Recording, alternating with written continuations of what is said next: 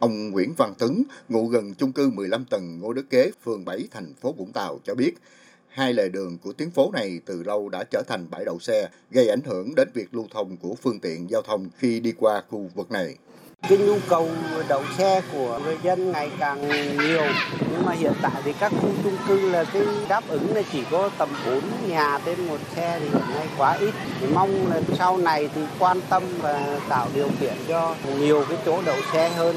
Theo người dân, nguyên nhân là do bãi đậu xe trên địa bàn thành phố Vũng Tàu sức chứa ít, không đáp ứng được nhu cầu đậu đổ xe, dẫn đến tình trạng nhiều xe lấy lòng đường, vỉa hè làm chỗ đổ, thậm chí lấn cả lối đi dành cho người đi bộ, gây ách tắc giao thông. Ông Nguyễn Minh Thắng, ngụ ở phường 3, chia sẻ xe hơi á, đậu hai bên đường. Đôi khi nó cũng cản trở giao thông. Là người dân ở đây tôi mong muốn là hai tư sáu đậu bên số chẵn ba năm bảy đậu bên số lẻ. Thì làm vậy cái đường mình đi lại giao thông nó cũng vừa thuận tiện mà. Những người đi bộ hoặc là những người à, à đi tiện hai bánh nó cũng tiện. Thống kê của ngành giao thông vận tải tỉnh Bà Rịa Vũng Tàu, đến cuối năm 2023, toàn tỉnh có 1,5 triệu phương tiện cá nhân, trong đó có hơn 120.000 ô tô, Riêng thành phố Vũng Tàu là 414.000 phương tiện cá nhân, hơn 32.000 ô tô, chiếm 48% của cả tỉnh. Trong đó, năm 2023, ô tô đăng ký mới của thành phố Vũng Tàu là hơn 2.970 phương tiện, tăng gần 700 phương tiện so với năm 2022.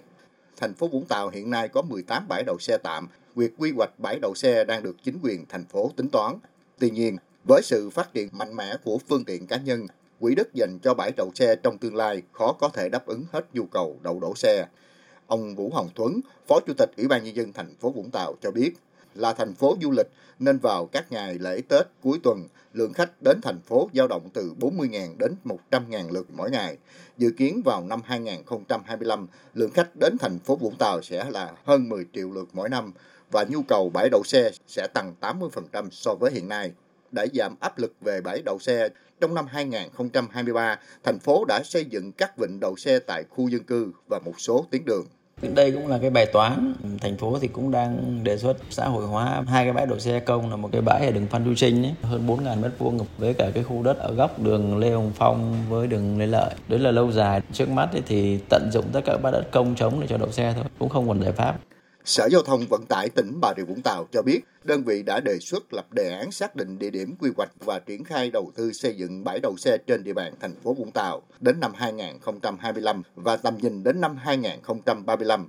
Theo đề án, thành phố Vũng Tàu sẽ xây dựng thêm 10 bãi đậu xe theo 3 mô hình: bãi đậu xe ngầm, bãi đậu xe cao tầng công nghệ xếp hình, bán tự động và bãi đậu xe cao tầng công nghệ robot hoàn toàn tự động.